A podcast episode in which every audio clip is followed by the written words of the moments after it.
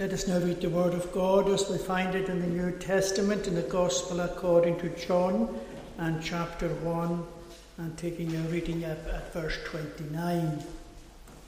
John 1 and verse 29.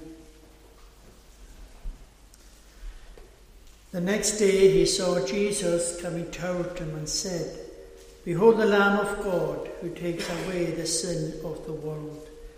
This is he of whom I said, After me comes a man who ranks before me, because he was before me.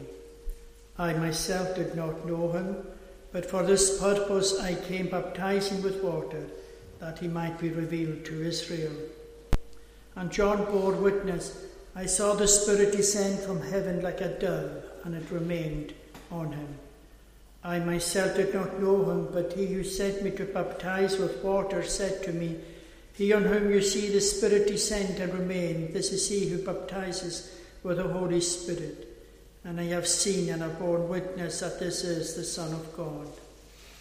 The next day again, John was standing with two of his disciples, and he looked at Jesus as he walked by and said, Behold the Lamb of God. The two disciples heard him say this, and they followed Jesus. Jesus turned and saw them following and said to them, What are you seeking? And they said to him, Rabbi, which means teacher, where are you staying? He said to them, Come and you will see. So they came and saw where he was staying, and they stayed with him that day, for it was about the tenth hour.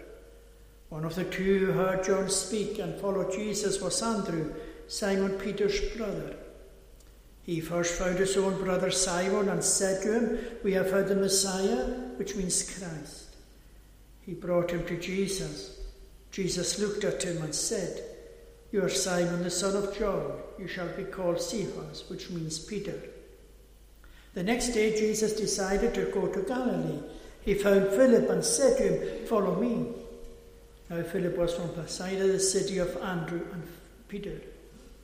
Philip found Nathanael and said to him, We have found him of whom Moses in the law and also the prophets wrote, Jesus of Nazareth the son of Joseph. Nathanael said to him, Can anything good come out of Nazareth?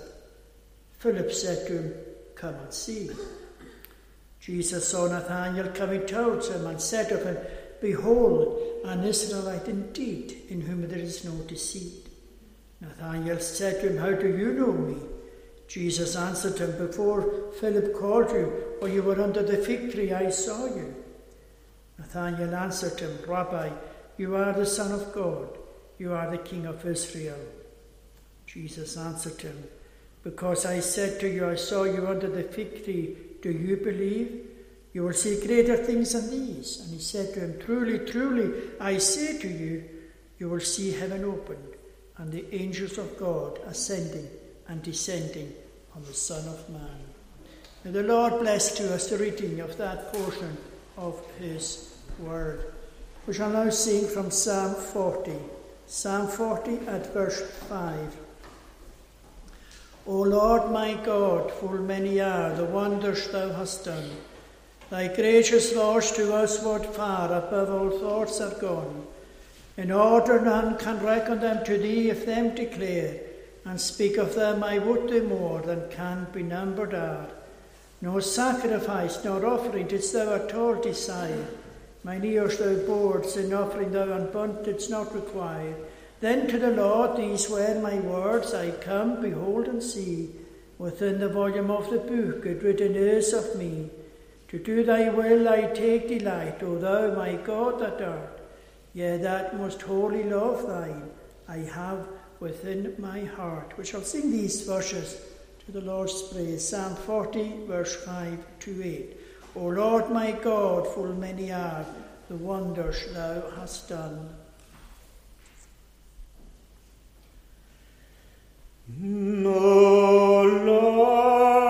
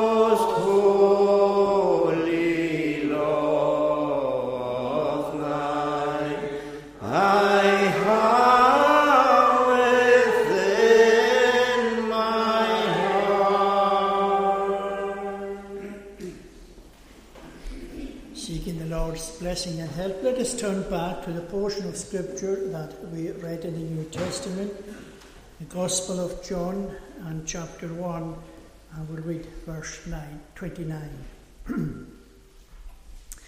the next day he saw Jesus coming toward him and said, Behold the Lamb of God who takes away the sin of the world. John the Baptist was sent by God as a prophet. In fact, he was the last of the Old Testament prophets. And he was sent as the herald of Christ. He was to prepare the people of Israel for the coming of Jesus Christ, their Messiah. In the olden times, we are told that when kings travelled, they would send heralds before them to announce their coming and to prepare the way uh, for them. Sometimes these heralds were so well dressed that many thought they were the king himself. When he told that he was not the king, but that he had come to sound the trumpet and prepare the way for the coming of the king, many wondered if the herald was so well dressed, what the king must be like. But in the case of John the Baptist, he did not come well dressed and with the finest of clothes, but clothed in a garment of camel's hair with a leather girdle about his loins, and his food was locust and wild honey. He was later on himself to say regarding Jesus that Jesus must increase and that he must decrease. Maybe in his clothing, John the Baptist, as a herald of Christ, was giving a hint regarding the humility of the Lord Jesus Christ. If the herald was so clothed, what about the king? Well, in announcing the coming of Christ, John the Baptist called the people to repentance and faith and insisted that this was to be seen and made manifest in a reformation of their lives. And when Jesus finally appeared, here we find that John announced him in the words of our text Behold the Lamb of God who takes away the sin of the world. The Lamb of God who takes away the sin of the world. We may consider it strange that Jesus is likened to and identified uh, with an animal. Here and in other places throughout Scripture, he is often likened to a lamb. We also see him that he is likened to a lion. For instance, in the book of Revelation, he is said to be the lion of the tribe of Judah. As we shall see that Jesus being identified as a lamb brings before us certain characteristics that belongs to his person, but especially his sacrificial work. And has been identified as the lion of the tribe of Judah brings before us his sovereignty and his kingship. There are three great truths that is contained within our text this morning. It tells us of the identity of Christ. Who is Christ? He is the Lamb of God. It tells us the work of Christ. He is to take away the sin of the world. That's his mission.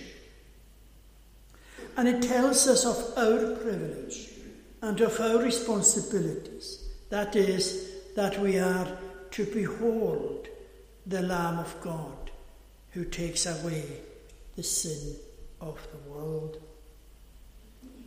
To the Jewish mind and society in which these words were first spoken, such a statement has tremendous significance. Much more than when we uh, uh, repeat these words in our own day. In the days of Jesus, when these words were first spoken, they had a tremendous, tremendous significance. Lambs played such an important role, not only in the economy of those days, but also in their religious life, to which the Old Testament bears witness which is filled with reference to lambs. So, what would occur in the minds of the Jewish people as John the Baptist called out, Behold the Lamb of God who takes away the sin of the world? What kind of images and ideas would arise in their minds when a person was called the Lamb of God. How would they understand such a statement? Well, as we've already said, lambs had a tremendous religious significance in the Jewish mind because they were constantly used in their worship. Their main annual feast that we mentioned to the children, called the Passover, bore witness to the importance of the lamb as it was through the shedding and sprinkling of the blood of the Lamb that their fathers were set free from the last plague and set free from the bondage and from the slavery of Egypt. A feast that they were commanded constantly to keep, the Passover feast. But before Egypt, Adam was taught the importance of sacrifice which was instituted in the Garden of Eden by God Himself. When God clothed Adam and his wife Eve with skins which we believe came from a sacrifice. And this was before man was expelled from the garden. A lesson that which Adam passed on to his family, to his sons as we read there in Genesis 4, Abel also brought of the firstborn of his flock and of their fat portions.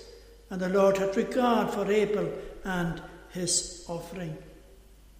In the very garden, our first parents were taught without the shedding of blood, there is no forgiveness of sin. So that the sacrifices uh, were instituted in the Garden of Eden by God Himself, and the sacrifices were accepted by God. And God only accepts what He constitutes Himself. So if God accepted sacrifices, then there was something that was constituted or instituted by God Himself. We also read in the Old Testament that Abraham was tested by his faith, for his faith, and he was asked to offer up his son Isaac. And you remember as they went and as they travelled up the mount, Mount Moriah, that Isaac asked his father a question. He said, Behold the fire and the wood, but where is the lamb for a burnt offering? And Abraham answered him, God will provide for himself the lamb for a burnt offering, my son. And we can say that down through the centuries, the question was being asked, where is the lamb for a burnt offering? And here is John the Baptist, and he gives an answer to that ancient question that was asked by Isaac where is the lamb for a burnt offering? The fulfillment of the, his father's answer God will provide for himself a lamb for a burnt offering. Here is John the Baptist, and he's answering that question. And he's pointing to the fulfillment of the answer that Abraham gave to his son. He gives an answer to that question in these words that we have Behold, the Lamb of God. The answer is in the person of the Lord Jesus Christ. John was declaring that this person was God's provision, appointed by him in the covenant of redemption to redeem a people, and that he came into the world on the purpose that he might save his people from their sins, that he might redeem a people to himself. And that is the very heart of the gospel message. For God so loved the world that he gave his only begotten Son, that whosoever believes in him should not perish, but have everlasting life. For God did not send his Son into the world to condemn the world, but that the world through him might be saved. Now, when we come to think of lambs or a lamb, in general we recognize that they are harmless, innocent, and submissive. And all these characteristics are true of Jesus. He is harmless, innocent, and submissive. He never harmed anyone. He was a friend of children. He was a friend of publicans or the tax collectors. He was the friend of sinners. And this often proved to be the greatest criticism that the Jews could accuse him of. He was innocent of any sin, for he knew no sin by experience. He was sinless. He was submissive to the will of his Father. In the words of Psalm 40, I delight to do your will, O my God. Your law is within my heart. In the intensity of agony of the Garden of Gethsemane, his words was, Not as I will, but as you will. In the very act of dismissing his spirit at Golgotha, he said to the Father, Father, into your hands I commit my spirit. And earlier he had said to his disciples, no one takes it from him, from me, but I lay it down of myself. I have power to lay it down, and I have power to take it again. This commandment I have received from my Father. But beyond these natural characteristics of the Lamb, the Lamb had another, as we already noted, religious significance in the mind of the Jew. The lamb was their main sacrifice. The lamb was their main sacrifice in their approach to God. Twice a day, they sacrificed a lamb as a burnt offering, as the morning and as the evening sacrifice. Lambs were constantly used as a sacrifice. A man would peek out from his flock a lamb that was without spot or blemish. It had to be a perfect lamb.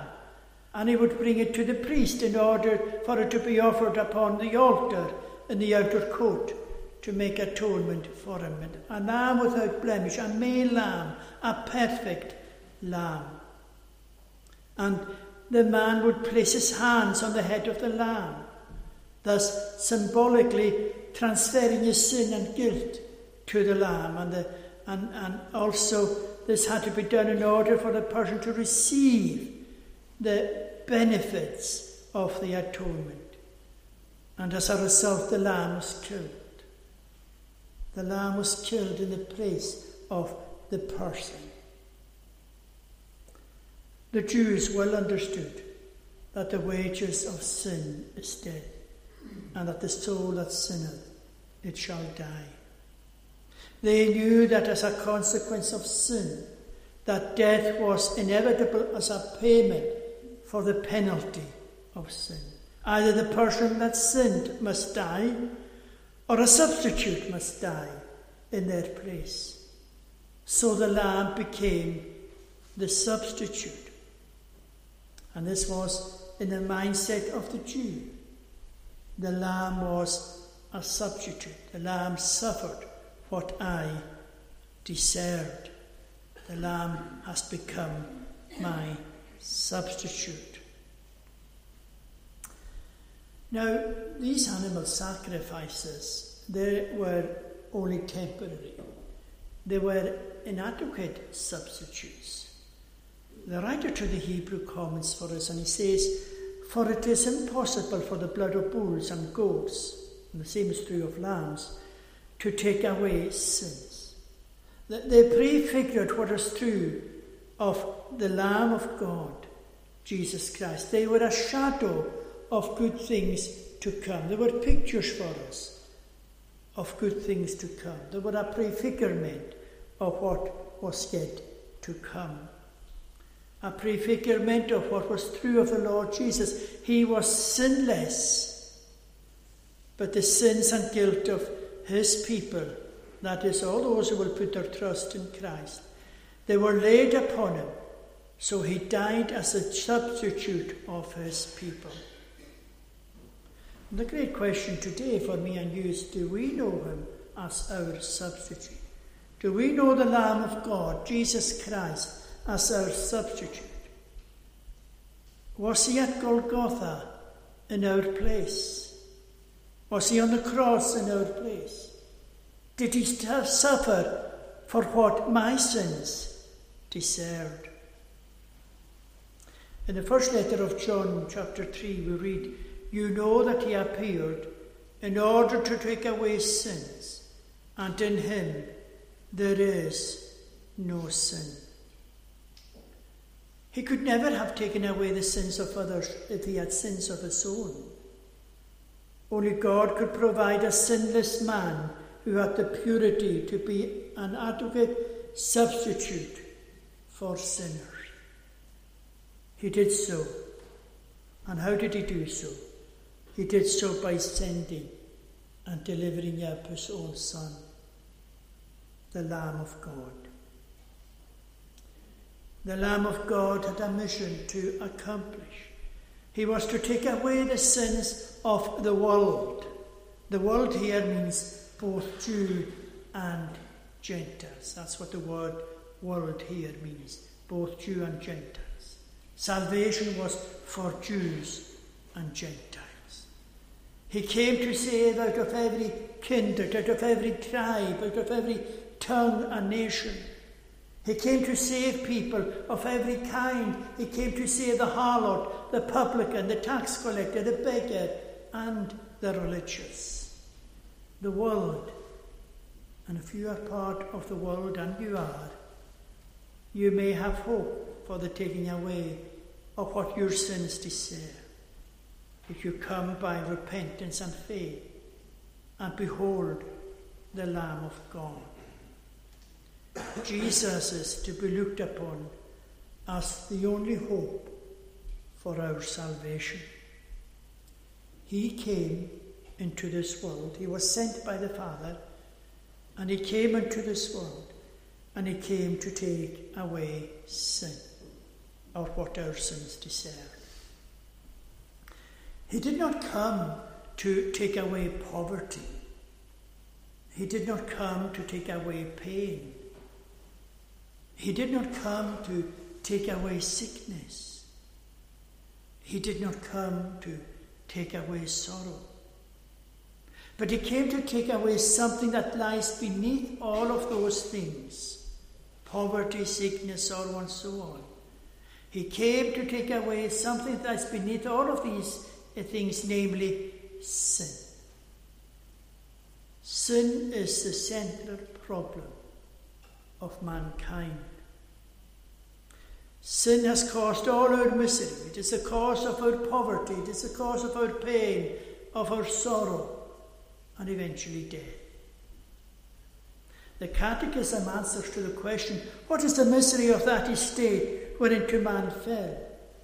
And he answers, All mankind by their fall lost communion with God, are under his wrath and curse, and so made liable to all miseries in this life, to death itself, and to the pains of hell forever. Well, what is such a man to do? How can the consequences and punishment of our sins be taken away? Well, John here directs us and he says, Behold the Lamb of God who takes away the sin of the world. He takes away the sin of the world. How? Well, in First Peter we read, He himself bore our sins in his own body on the tree. The prophet Isaiah says, And the Lord has laid on him the iniquity of us all, the guilt and punishment of our sins were imputed or were reckoned or were put against Christ.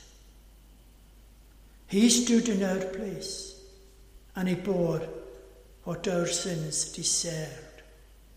That is, if we have put our trust in him or our faith in him.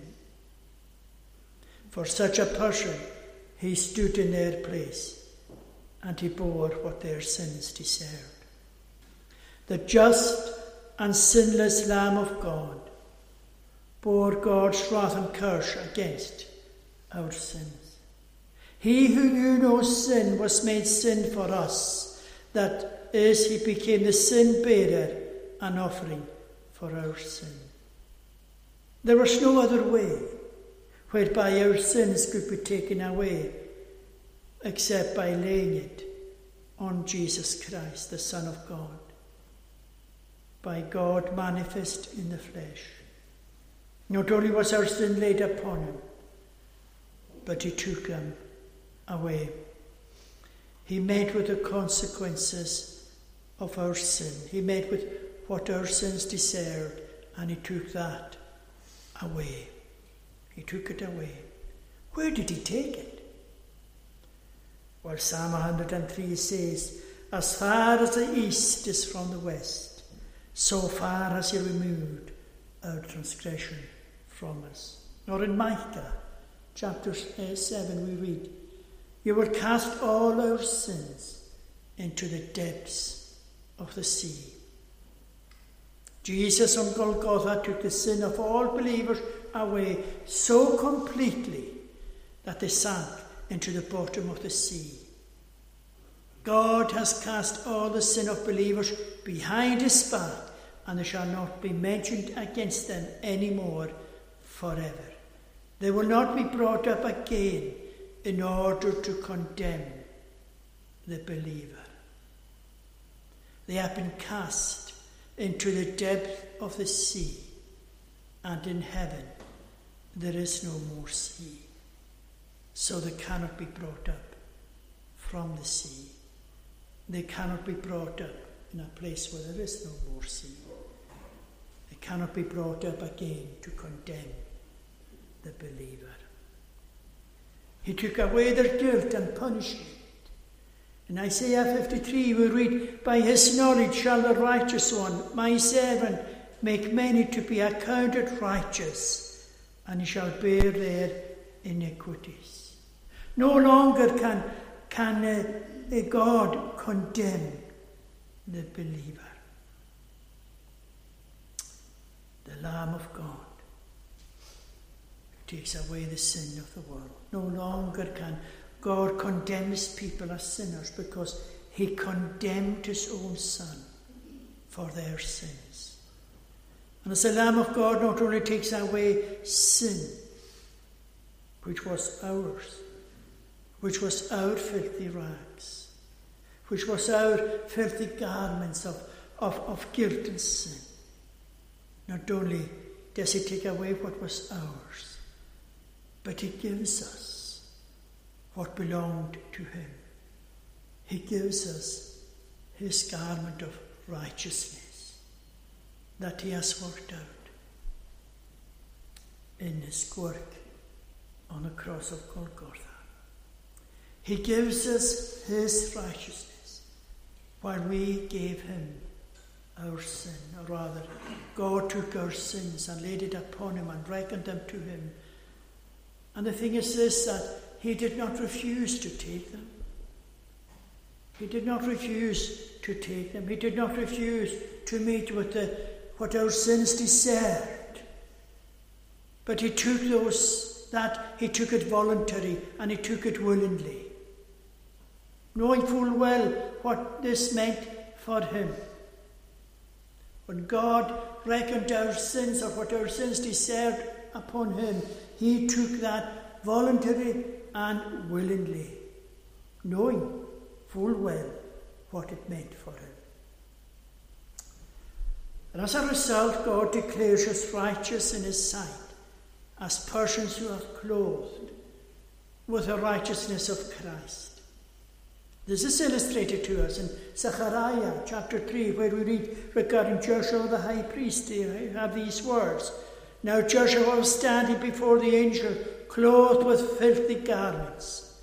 And the angel said to those who were standing before him, Remove the filthy garments from him.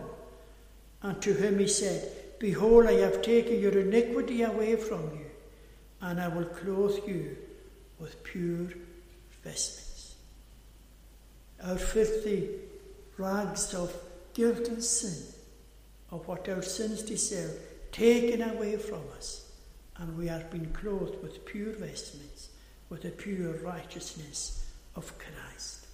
He has dealt completely with our sin. He cried out, It is finished. And when he ascended to the right hand of the Father, he sat down, which is a symbol of completeness. The high priest in Israel was not allowed to sit down. The writer to the Hebrews reminds us, he says, every priest stands daily at his service, offering repeatedly the same sacrifice which can never take away sins. But when Christ had offered for all time a single sacrifice for sins, he sat down at the right hand of God, waiting from that time until his enemies should be made a footstool of for his feet. For by a single offering he has perfected for all time those who have been sanctified, those who have been set apart. The prophets who lived a long time before the coming of Christ bore true witness to Christ as the Lamb of God according to the light that they had. Jesus said to the Jews of his own day, your father Abraham rejoiced to see my day. He saw it and he was glad. He bore witness to the Lamb of God.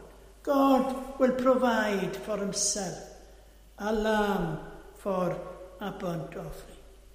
You can ask, how did Abraham see it? How did the prophets of the Old Testament see the Lamb of God? In fact, we can ask how did John the Baptist see him?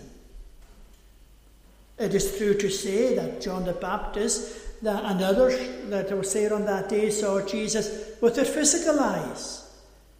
But there had to be something more for John than just the physical sight of Christ. There had to be something much deeper before he could cry, Behold the Lamb of God who takes away the sin of the world. There had to be something much deeper than the physical sight of Jesus. While John and all the prophets and all of God's people throughout the Old Testament and also through of New Testament believers down to this day that we must see Christ by faith. We must see Christ by faith. All the prophets, including John the Baptist, saw Christ by faith. And as John now actually looked upon him and bore witness to him, so you and I must see him, not with our physical eyes, the other side of which is reserved for us uh, until our resurrection, uh, when we will look upon him with our eyes. Our, our eyes will behold him and not the eyes of another, says Job. He was looking for that day. He was looking for that day. But that's reserved for us. That physical sight of seeing Christ is reserved for us until that day that He has appointed, until the day of our resurrection. But now we can see it with the eyes of our mind and heart in the exercise of faith. We can see Him. It is this sight of Jesus by faith that will bring salvation to us. It is this sight of Jesus by faith which shall bring us to salvation to truly see Jesus as the Lamb of God which who takes away the sin of the world. Mary, his mother, who gave him birth and who nursed him had to receive this sight of her son for her salvation. Her physical beholding of him would not secure her, her salvation. It would not secure her salvation. She saw him, she nursed him, she fed him, she washed him, she taught him, she clothed him, but that would not secure her salvation. She had to receive him by faith, by the sight of faith. Behold the Lamb of God who takes away the sin of the world. Well, have you seen Christ? Do you know you know about him and you have heard of him, but have you truly seen him? Those who have truly seen him can say with the psalmist, You are the fairer than the, you are fairer than the sons of men. Grace is poured upon your lips. John directs his ears to do something in reference to the Lamb of God, and he says that we are to behold him. The word behold here means more than just glance at him, it means to focus upon him. To focus upon him. To focus upon him with our entire mind and thought and heart and will. To look upon Him in faith, in belief, in trust, to become dependent upon Him as the Lamb of God who can take away what my sins deserve and who can reconcile me to God so that I can peace with God, that I can be restored back again into fellowship and communion with God.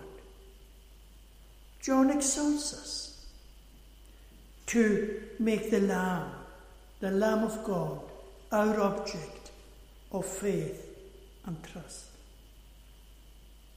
In the Old Testament, there is a story of those who were bitten by the fiery serpents in the wilderness, and uh, they were uh, told that, uh Eh, and many of them died. And Moses was commanded to make a serpent of brass and to put it upon a pole. And all those who were bitten by the fiery serpents, if they looked at the serpent of brass that was upon the pole, they were cured. And Jesus thinks of that time in the wilderness and he says, As Moses lifted up the serpent in the wilderness, so must the Son of Man be lifted up that whoever believes in him may have eternal life. In other words, whoever looks to him, who focuses upon him in faith, in belief and trust, will have eternal life. The prophet said, Look unto him and be ye saved, all ye ends of the earth. Look and live. Look and live. You need to look to Jesus for the forgiveness of sin. You need to look to Jesus for deliverance from guilt. You need to look to Jesus for acceptance with God. You need to look to Jesus as the Lamb of God who takes away the sin of the world for entrance into eternal life, for entrance into heaven. Our great difficulty is to get our eyes off ourselves and off our own works and to look alone to Jesus and what he has done. It is so difficult for us to get away from depending, even in the smallest way, upon our own good works and to look and depend entirely to the finished work of Jesus Christ at Golgotha. Well, we need to take our eyes off everything and look to Him alone, for only with Him is there salvation. Only looking to Him in faith and in trust is there salvation. There is no other name given under heaven whereby we can be saved but by the name of Jesus. Remember what the angel said to Joseph Thou shalt call his name Jesus for he shall save his people from their sins. True faith looks away from sin. It looks away from works and from feelings. True faith looks exclusively to Christ as the chief object, as the chief object of our trust, as the chief object of our trust. If we return briefly for a moment to the question asked by Isaac, where is the lamb for a burnt offering? And as we saw, John the Baptist gives an answer to that question in the person who is approaching him when he says, Behold the Lamb of God. But we still ask the question, and today we ask the question, where is the Lamb? Where is the Lamb. Well, John the Baptist points us to the Lamb. He says, Behold the Lamb of God who takes away the sin of the world. But there is a sense in which today we can ask also, Where is the Lamb? Where is the Lamb? We found the Lamb prefigured in the sacrifices of the Old Testament. We found the Lamb on Golgotha. We found the Lamb on the cross. But where is the Lamb today? Where is the Lamb? Well, another John, not John the Baptist, but John the Apostle, he tells us. He saw a vision, and he says, And between the throne and the four living creatures, and among the elders, I saw a lamb standing as though it had been slain the Lamb that walked among men, the Lamb that was crucified on Golgotha, the Lamb that was buried, the Lamb that rose again, the Lamb that ascended, is now the Lamb in glory. The Lamb in glory. Often God's people are referred to as sheep in the Bible, and Christ as their shepherd, and we'll look at that in the evening. But I cannot but think that his identification as a lamb has a reference to the fact that he took the nature of the flock that he came to save to himself. No shepherd here can do that, take the nature of the sheep to themselves. But this shepherd, this lamb, came and he took our nature, our human nature, to himself. And the thing is this he did not discard it as he ascended to the Father, but he took it to the very throne room of God And he now appears in heaven for us. In that very nature that he took to himself, he is still the Lamb of God. Where is the Lamb? The Lamb is in glory. But the Lamb is coming back. He's coming back. This time, not as a sacrifice for sin, but he's coming back as the glorious Lamb. And he's coming back to receive his own. In book of Revelation again we read, Let us rejoice and give him the glory, for the marriage of the Lamb has come, and his bride has made herself ready. It was granted her to clothe herself with fine linen bright and pure, for the fine linen is the righteous deeds of the saints. And the angel said to me, Write this Blessed are those who are invited to the marriage supper of the Lamb. And he said to me, These are the true words of God. Blessed are those who are invited to the marriage supper of the Lamb. And he said to me, These are the true words of God. The invitation goes out today in the gospel. The invitation that is exhorting you to come and to behold the Lamb of God who takes away the sin of the world, to put your faith and your trust in the Lamb of God, the Lamb that can deal with your sin. All the lambs of the Old Testament, gallons upon gallons upon gallons of blood were shed. He couldn't take away sin. It was a prefigurement of the true Lamb of God, Jesus Christ, who could take away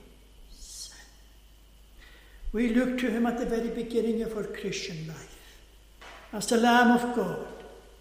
And today we still look upon him as the Lamb of God. For here is we are exhorted to do always to look into Jesus. And we shall be looking to him in heaven and under the same character. We shall not have to change our thought we shall still see him as a lamb that has been slain for our sins. Beginning the Christian life looking to the Lamb, continuously through the Christian life looking to the Lamb, and even in glory in heaven, we shall look to him as the Lamb. But we shall see him as a Lamb by faith. Here we see him, rather, here we see him by faith, but then in heaven we shall behold him by sight.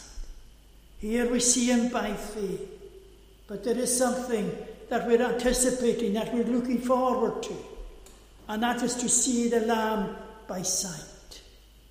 By sight. And to be sitting with him at his marriage supper. Today, look to him and seeing Jesus, the perfect provision by the grace of God to take away your sin and to reconcile you to God, cast yourself entirely upon Him, believe in Him and trust in Him, rest upon Him, and receive Him as the Lamb of God that takes away the sin of the world. Follow Him, abide with Him, and witness for Him. As we look forward to that day, as we eagerly wait for the Saviour's return. The Lord Jesus Christ, who will transform our lowly body that it may be conformed to his glorious body, according to the working by which he is able even to subdue all things to himself. Waiting with anticipation, with eagerness to the day that we shall look upon him with our own eyes and not with the eyes of another and when we shall be like him, for we shall see him as he is. the Lord bless our thoughts. Let us pray. Eternal and ever blessed Lord, we pray that thou would bless our meditation upon thy word today. that it would be a means of strengthening our faith and encouraging us in our wilderness journey, looking for the Lamb's return in his glory, and when we shall be made like him, for we shall see him as he is. May we have that living hope, and may it be a means of strengthening us and encouraging us as we journey through the wilderness of this world. We ask all these things with the forgiveness of our sins. In Jesus' name, amen.